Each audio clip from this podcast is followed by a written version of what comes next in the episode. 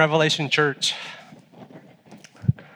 I'm going to go off script a little bit here because that last song, Amazing God, goes right into what we're talking about today. Just the ability of God to meet our needs, to carry the burden of every heavy heart. And I hope that's an encouragement to you guys this morning because I know, I'll confess, this last week has been pretty rough. It was a hard week, but God is faithful and it's amazing. So, with that, amen. Um, today we're going to be looking at a story that you're probably pretty familiar with. You might remember sitting in Sunday school while the teacher is talking and throwing figurines up on the felt board. If you know anything about Jesus, heard anything about him, chances are you've heard this story. It's a pretty popular story. It's the miraculous story of the feeding of the 5,000. This is the only miracle, other than the resurrection, that is reported in all four Gospels. It's a miracle of great proportion. I venture to even say epic proportion. With women, it's the record uh, involves the feeding of 5,000 men. But if you include women and children, the estimates are as high as 25,000. So we'll be looking at this story. It's found in the Gospel of Matthew, chapter 14, starting in verse 13, which is where we'll be this morning. Uh, if you don't have a Bible, there's one in the pew in front of you. It's on page 869. But before we begin, I'd like to point out that I've kind of been throwing around a word, and the word is miracle. I think that's a funny word. We like to throw it around in different contexts. You might have heard it in a story from a missionary. You might recall the story about Ben Carson when he was attending Yale and he was in his chemistry class and not doing well. So ultimately, it came down to the last test, final exam, in order, and he had to pass it in order to continue on. And for you that are in the medical field, you know that chemistry is a requirement. And Ben had a dream of continuing on into the medical field. So he said a prayer and asked God for help. And for whatever reason, he fell asleep instead of studying. When he woke up, or while he was dreaming, actually, there was an undistinguished figure that was writing problems on the chalkboard, which is kind of weird, but he wakes up, goes to class, sits down to take his final exam, reads the first question, and it's exactly the first question in the dream. Goes to the next question, same thing. So he goes through the whole test and answers uh, each question perfectly. As I tell you this story, my skeptical antennas go up. I wonder is this true? Is this for real? Is Ben making up a story for financial gain, political gain? It's hard to say. However, there are two spectrums when we talk about miracles. There's the skeptical, like myself, or you might see miracles everywhere. For example, I found my car, car keys. What a miracle. I got that front row parking spot. What a miracle. The McRib is back. What a miracle. Can we all agree that the meat itself is a miracle? All right? But when you think about miracles and you think about what happens in this story, I think it's pretty amazing. Because when Jesus is breaking the bread and breaking the fish and presenting it to the people, he is multiplying the physical bread, the physical fish. So, in other words, it's like a new creation. The only other time that I know of that there's something created out of nothing would be back in Genesis. So I think as you go through this story, just be thinking about that. Like, what exactly is Jesus doing in this situation? It's pretty amazing. But I think we should have a pretty robust understanding of what constitutes a miracle. So, philosopher Richard Purtill's definition of the miracle is this a miracle is an event that is brought about by the power of God that is temporary that is a temporary exception to the ordinary course of nature for the purpose of showing that God is acting in history. So exactly what we see today in this story. Jesus is acting.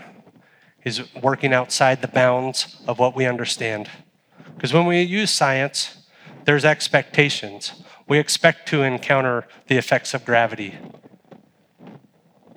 However, a miracle can suspend those expectations. But why? And how do we reconcile that? Tim Keller provides a great quote about how we can come to terms with miracles, but only after we understand God. His quote is There is nothing illogical about miracles if a creator God exists. If a God exists who is big enough to create the universe in all its complexity and vastness, why should a mere miracle be such a mental stretch? To prove that miracles could not happen, you would have to know beyond a doubt that God does not exist. But that is not something anyone can prove. First off, this statement stands on the assumption that God exists. So if you're struggling with whether God exists or not, I and a handful of other people would love to talk with you. But if God is powerful enough to create a universe, then why do we struggle so much with miracles? I think it comes down to a perspective. I like this quote because God created the universe, all time and matter. Therefore, he has the power to manipulate it for his glory, which is the essence of a miracle. In this account, I think Jesus is using a miracle to convey a much bigger story. Therefore, I'd like to divide it up into three different sections.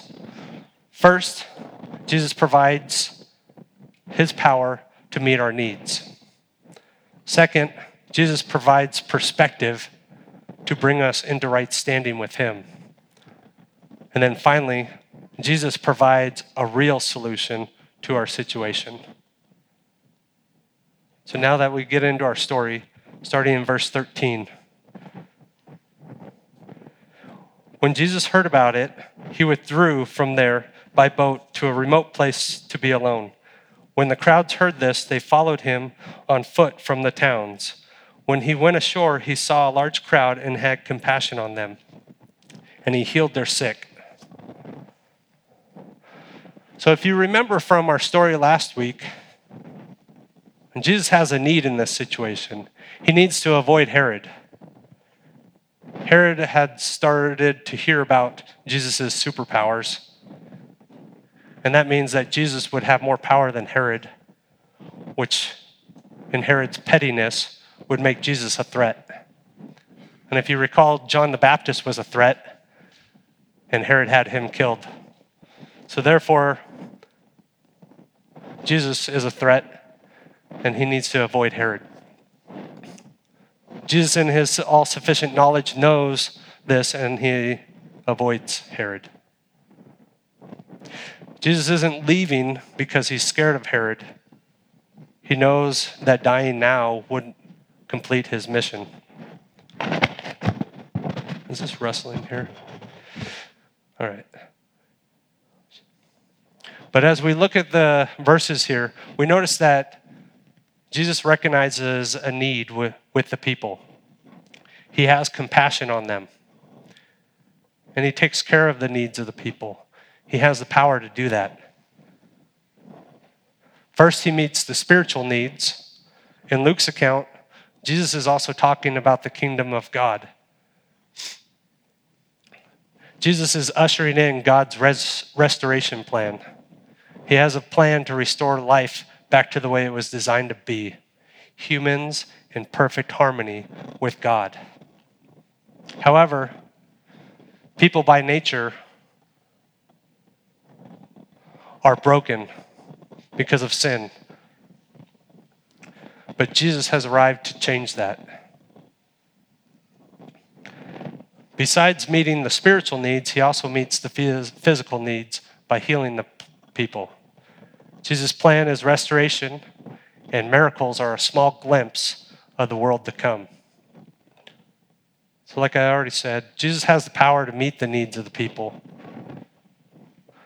Another quick quote, by Tim Queller, Keller. He uh, presents miracles in a different light by saying, We modern people think of miracles as a suspension of the natural order, but Jesus meant them to be the restoration of the natural order. The Bible tells that God did not originally make the world to have disease, hunger, and death in it. Jesus has come to redeem where it is wrong and heal the world where it is broken. His miracles are not just proofs that he has power, but also wonderful foretastes of what he is going to do with that power. Jesus' miracles are not just a challenge to our minds, but a promise to our hearts that the world we all want is coming. So Jesus has a plan, and he's going to use miracles to do that. He's going to restore everything back to its right order. And that should be a promise to our hearts. Do you think the disciples understand the plan? Let's go to verse 15. When evening came, the disciples approached him and said, This place is deserted, and it is already late send the crowds away so they can go into the villages and buy food for themselves. Nope. They had an opportunity and they let it pass by. Kudos to the disciples for noticing the need and telling Jesus. But they didn't do anything about it, which I find kind of interesting. Because if you go with me back to Matthew 10, starting in verse 5, we read the story about Jesus sending the apostles away.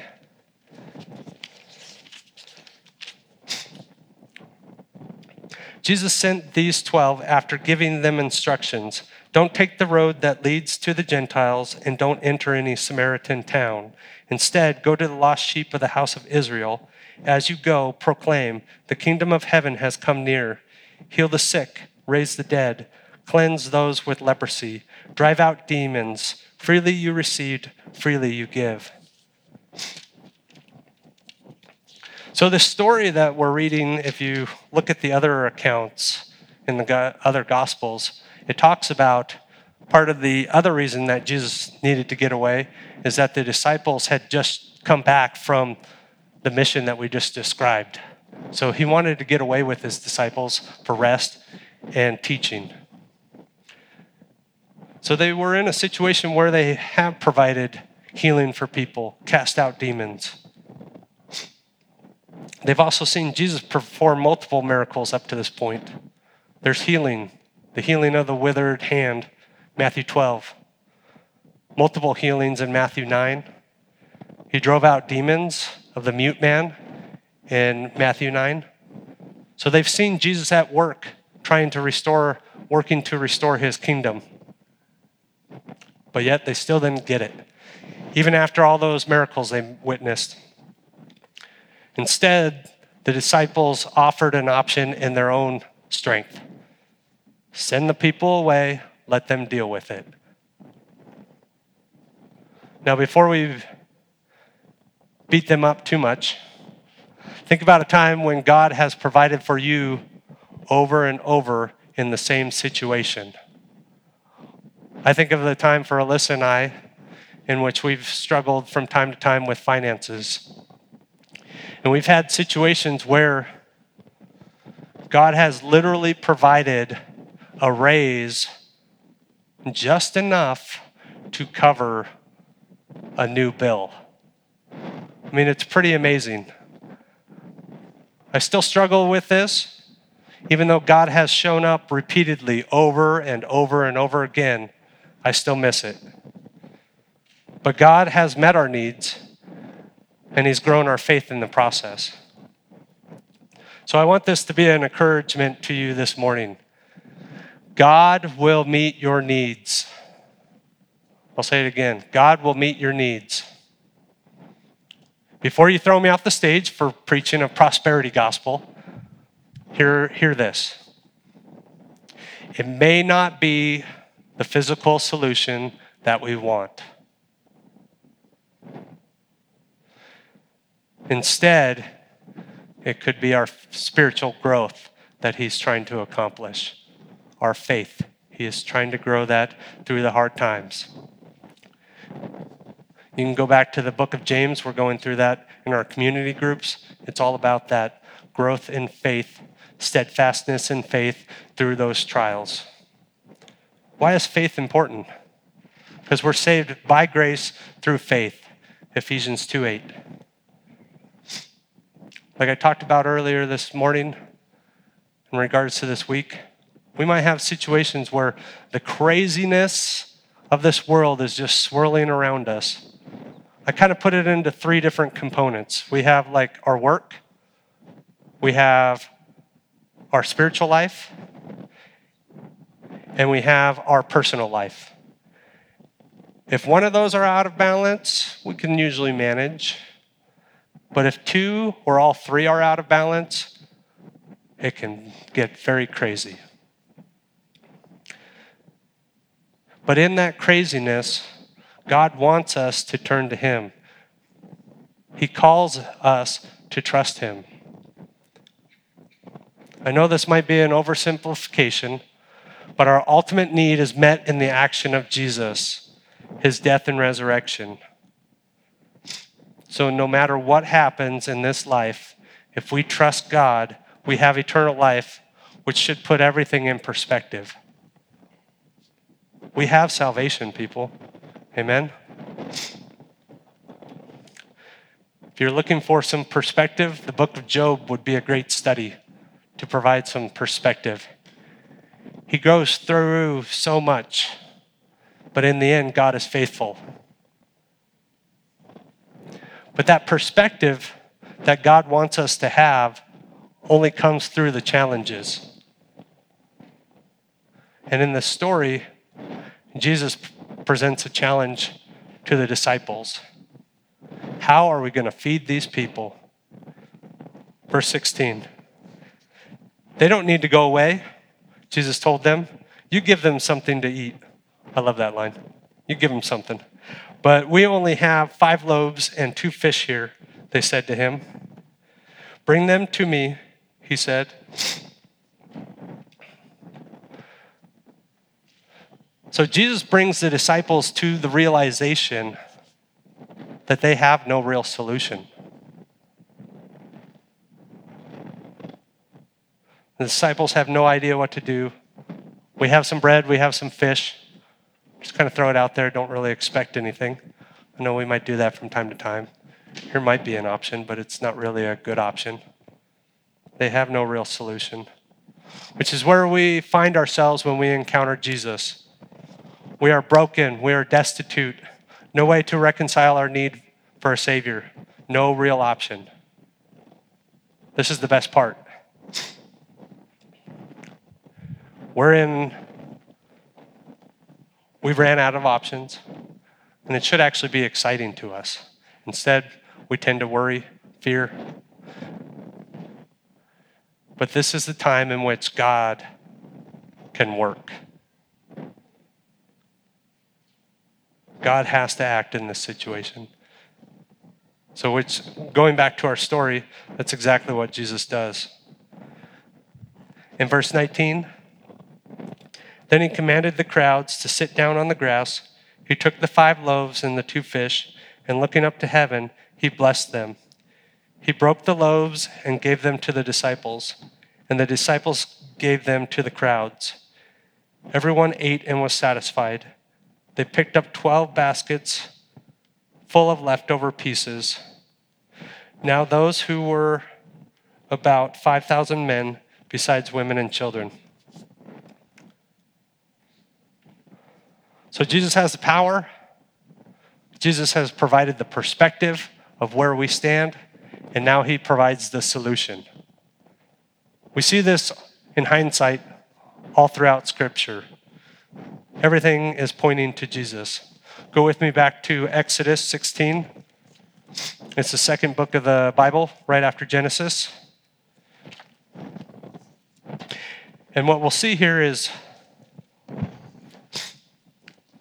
the Israelites are wandering through the desert wanting some food. And if you look in chapter 16, verse 13, so at evening, quail came and covered the camp. In the morning, there was a layer of dew all around the camp. When the layer of dew evaporated, there were fine flakes on the desert surface, as fine as the frost on the ground. When the Israelites saw it, they asked one another, What is it? Because they did not know what it was. Moses told them, It is the bread of the Lord has given you to eat. That is what the Lord has commanded. Gather as much as as much of it as each person needs to eat. You may take two quarts per individual, according to the number of people each of you has in his tent. So the Israelites did uh, this. Some gathered a lot, some a little. When they measured it by quarts, the people who gathered a lot had no surplus. The people who gathered a little had no shortage. Each gathered as much as he needed to eat. Moses said to them, no one is to let any of it remain until morning. But they didn't listen to Moses. Some people left part of it until morning, and it bred worms and stank. Therefore, Moses was angry with them. They gathered it every morning. Each gathered as much as needed to eat. But when the sun grew hot, it melted. So you see here, God provides for the Israelite people. He meets their needs, but it's on a daily basis. The Jewish people are fed by manna, which literally means bread from heaven. It's something material, it's temporal. You can probably think of something else from the Old Testament as well that meets that criteria. The animal sacrifices, they're material, they're not meant to last. However, Jesus claims himself to be the bread of life. Let's go to John 6.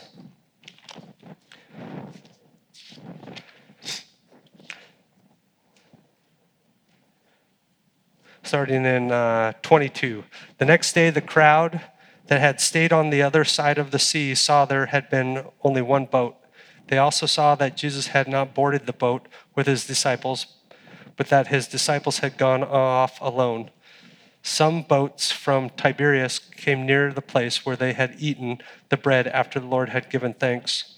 When the crowd saw that, that neither Jesus nor the disciples were there, they got into their boats and went to Capernaum looking for Jesus. When they found him on the other side of the sea, they said to him, Rabbi, when did you get here? Jesus answered, Truly I tell you, you are not looking for me, not because you saw the signs, but because you ate the loaves and were filled. Don't work for the food that perishes, but for the food that lasts for eternal life, which the Son of Man will give you. Because God the Father has set his seal of approval on him. What can we do to perform the works of God? They asked. Jesus replied, This is the work of God, that you believe in the one he has sent. What sign then are you going to do we may see and believe you? They asked. What are you going to perform? Our ancestors ate manna in the wilderness. Just as it is written, He gave them bread from heaven to eat. Jesus said to them, Truly I tell you, Moses didn't give you the bread from heaven, but my Father gives you the true bread from heaven. For the bread of God is the one who comes down from heaven and gives life to the world. Then they said, Sir, give us this bread always. I am the bread of life, Jesus told them. No one who comes to me will ever be hungry, and no one will, who believes in me will ever be thirsty again. So Jesus proves himself to be the true bread from heaven, something eternal. which ultimately, speaking about the sacrifices, is completed on the cross as the final sacrifice. So you take something from material, temporal, and you go to something that's everlasting, eternal. And we see this in Luke 22.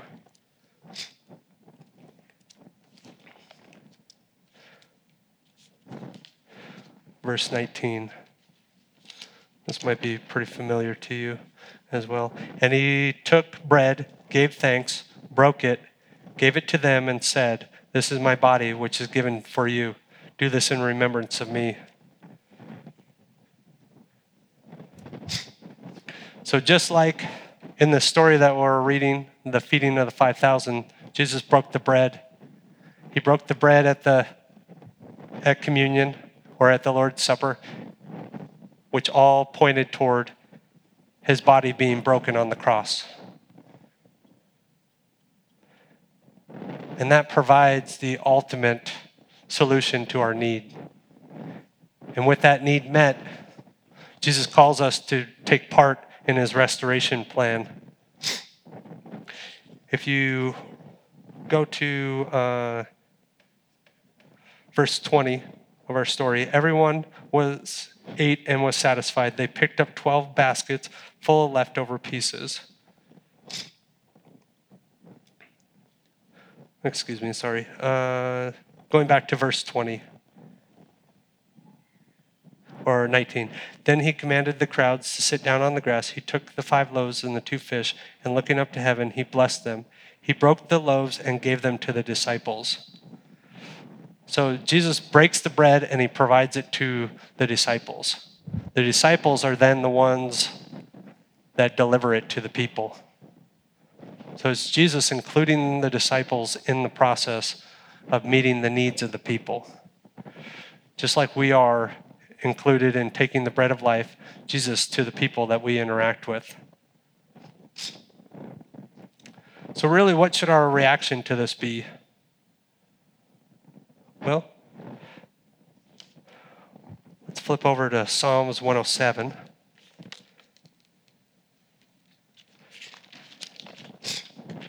And looking at verse 8 and 9. Let them give thanks to the Lord for his faithful love and his wondrous works for all humanity. For he has satisfied the thirsty and filled the hungry with good thanks or good things. We should give thanks because our need is complete.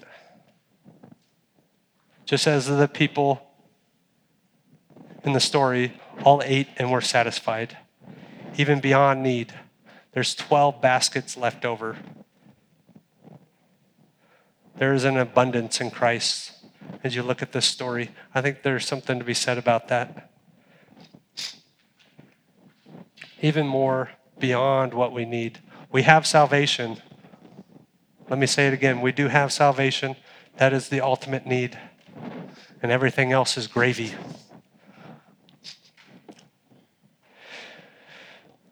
So, as we close, I just want you to see how Jesus has the power to meet your needs.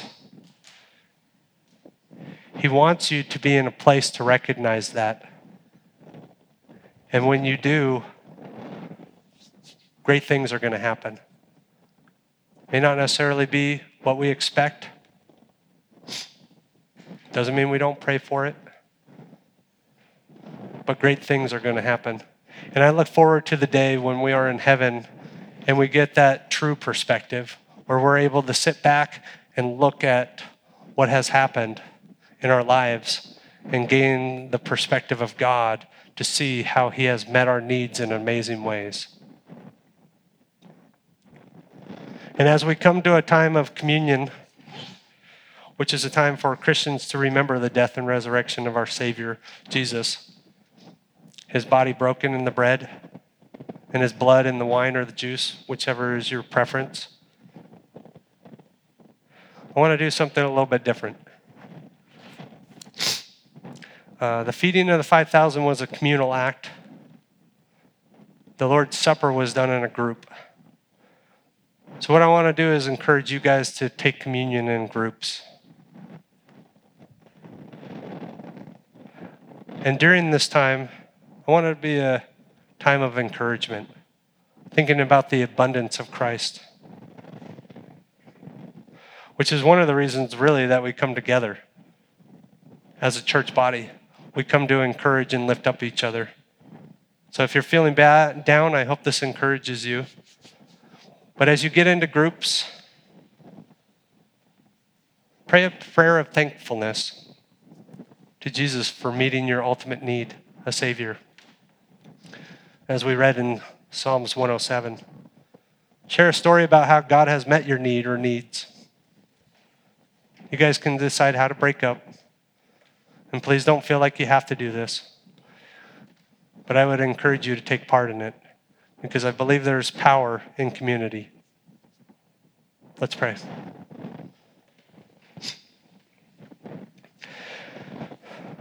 Uh, Lord God, we thank you for today. We thank you for your ability to and willingness to meet our ultimate need, which is found in Jesus Christ. And we thank you for that. And I know that a lot of words were said this morning. And I just pray that whatever is not of you, that it would fall away. And that your Holy Spirit would take what is true, what is right, what is of you, and apply it to our hearts, Lord, that we may continue to grow in our knowledge and understanding of who you are. Pray these things in Jesus' name. Amen.